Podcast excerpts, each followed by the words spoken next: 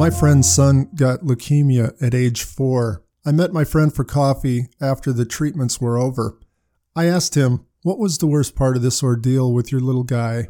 He didn't hesitate a moment. Tim, it was the second chemo treatment. He looked nervous on the way over and asked me where we were going. By the time I turned into the hospital, he was clearly afraid and crying. I had to carry him into the hospital, and by the time I got him into the elevator, he was writhing in my arms, screaming and pleading with me not to take him up there. The poor little guy had no idea what I was doing was going to save his life. Sometimes a father has to do some very hard things, things children don't understand, for their own good. Now, I want to expand that true story by asking you to imagine with me being that dad I was talking to in that coffee shop but imagine instead in that elevator, your little boy is looking fearfully into your eyes saying, Do we really have to do this, Daddy? I'm willing to do whatever you want, Daddy, but do we really have to?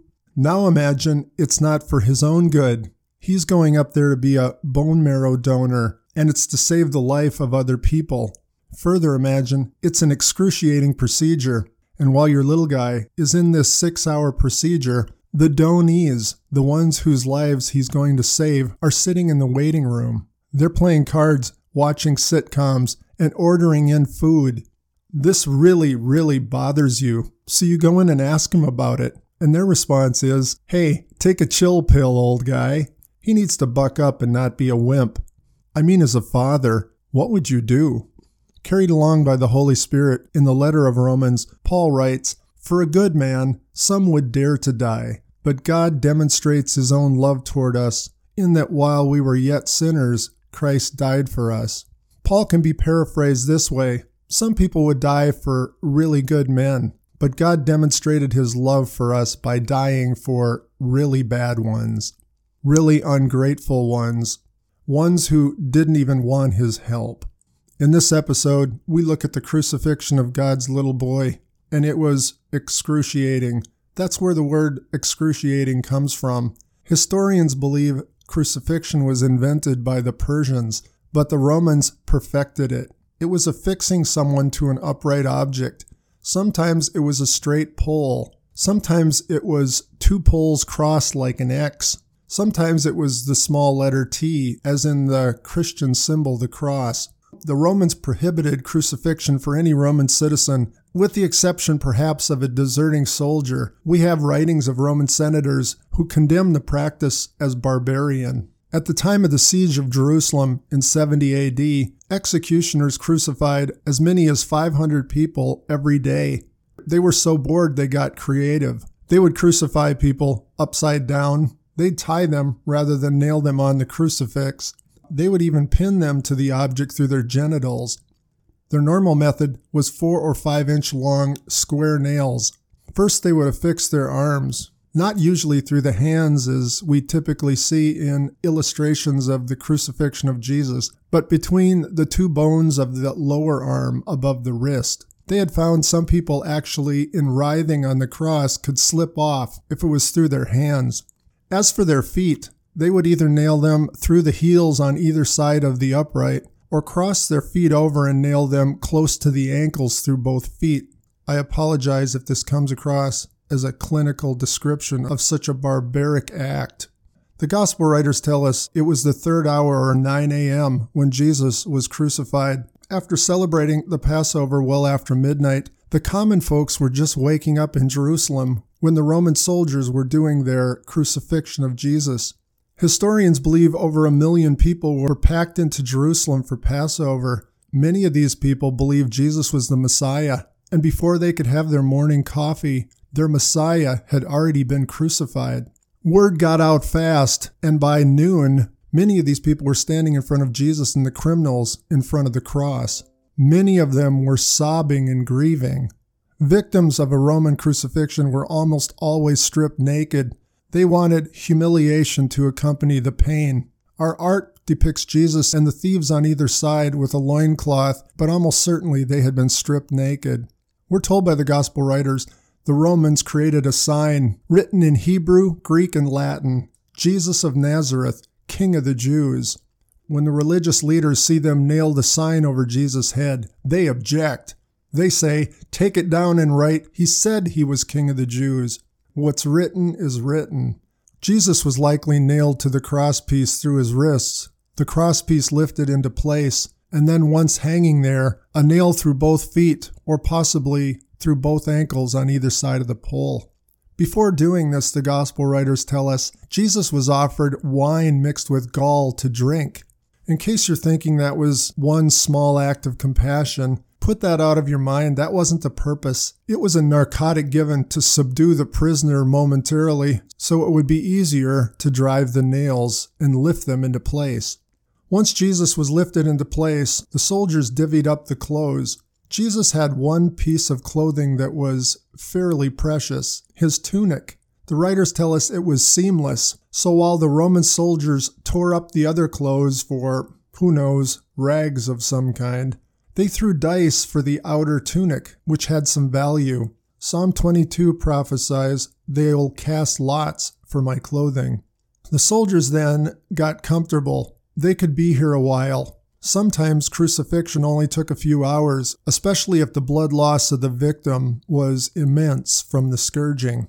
But it could take as long as two or three days. We're not sure the condition of those two thieves crucified with Jesus, but from the scourging and from Jesus falling beneath the crosspiece, I'm guessing the soldiers figured the guy in the middle didn't have real long to live. It's here Jesus speaks from the cross, one of the seven statements he makes while being crucified. The only way you could say anything at all would be to push up on the nails through your feet or ankles, catch a breath, and speak a sentence. Jesus pushes up and says this Father, forgive them, for they do not know what they're doing. They certainly think they know what they're doing. We'll fast forward to the book of Acts, we're told there that many of these same priests standing in front of the cross turn to Jesus and believe in him as Messiah. They realize who Jesus really is, and they really didn't know to whom they were doing this. For the next three hours, Jesus experiences what can only be described as intense abuse. First, from the people assembled in front of the cross, they say things like, Ha! Save yourself! If you're the Son of God, come down from the cross. Come on down. They were joined by the religious leaders who put him up there. They speak to the crowd and stir them up further. He saved others, he can't save himself. Let God save him if he takes such great delight in him. That statement is word for word from Psalm 22. The soldiers who crucify him join in. Yeah, if you're the king of the Jews, save yourself. And Jesus can't even catch a break from the robbers, one on either side. In the morning, they're both taunting him. If you're the Messiah, save yourself and us. But during the course of the morning, something happens to the other robber. He has a change of heart. He starts to scold his partner on the other side of Jesus. Don't you fear God? We deserve this, but this man has done nothing wrong. Then he pushes up on his own nails, turns to Jesus, and says, Remember me when you come into your kingdom.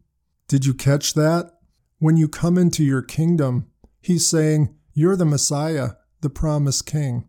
Jesus then gives his second statement from the cross. He lifts up on the nails, turns to the thief with the changed heart, and says this Truly, today you will be with me in paradise. It's at this point the gospel writer John tells us Jesus looks over the crowd and spots his mother and John himself. Jesus gives his third word from the cross. To his mother he says, Dear woman, behold your son, and he nods at John. Then to John he says, Behold your mother. Jesus, the oldest son in his family, was responsible to take care of his mother, almost assuredly at this time a widow believing he's about to pay for the sins of the world as their Lamb of God substitute, Jesus summons what energy he has left to take care of a task caring for his mama. It's now noon, and the gospel writers tell us darkness descended on the land. It lasted for three hours. The gospel writers tell us nothing about those three hours from noon to three other than this deep darkness over the land. What's the significance of this darkness? Some think it's God sending a message to the crowd. Darkness in Scripture was a sign of judgment. The crowd certainly must have wondered that. There's a second possibility. It's a metaphor. This is the Passover time. In the book of Exodus, God had sent 10 plagues or contractions on the nation of Egypt. The ninth plague was darkness falling over Egypt for three days.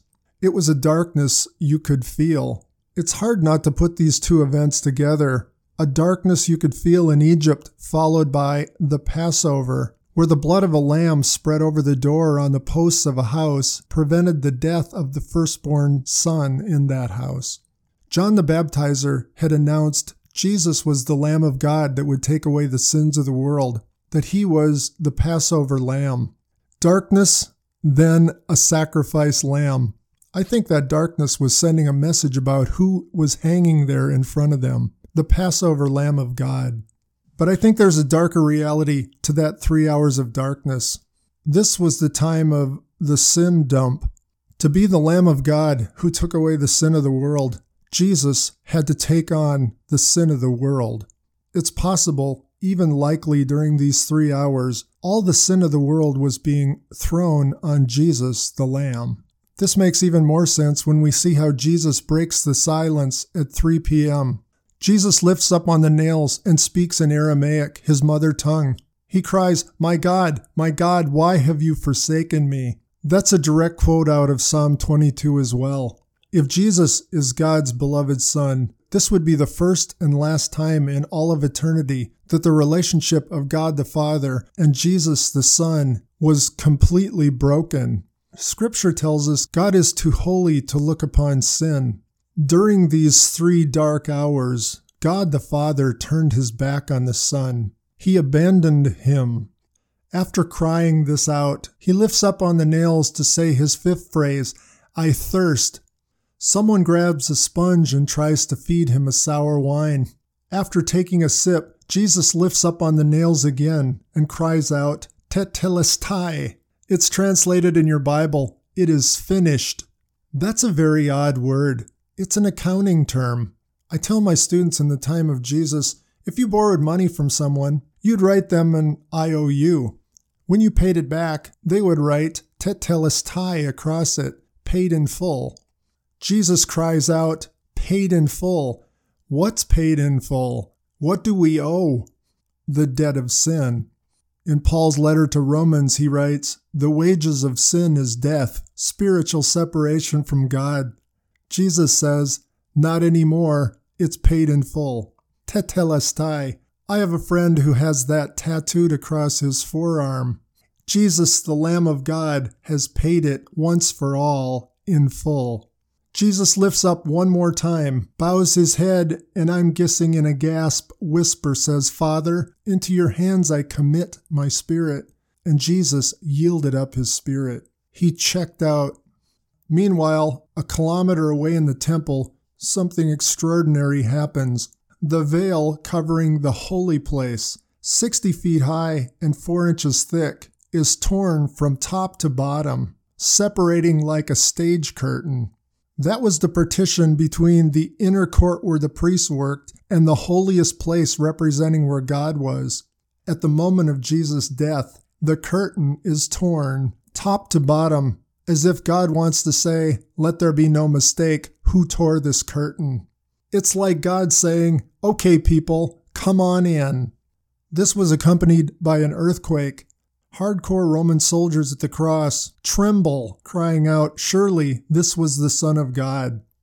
While this is all happening, the Jews are in front of Pilate making another request. Tomorrow is our Sabbath. We don't want this Jesus guy on the cross defiling our Sabbath. Order that his legs be broken so we can get him off the cross.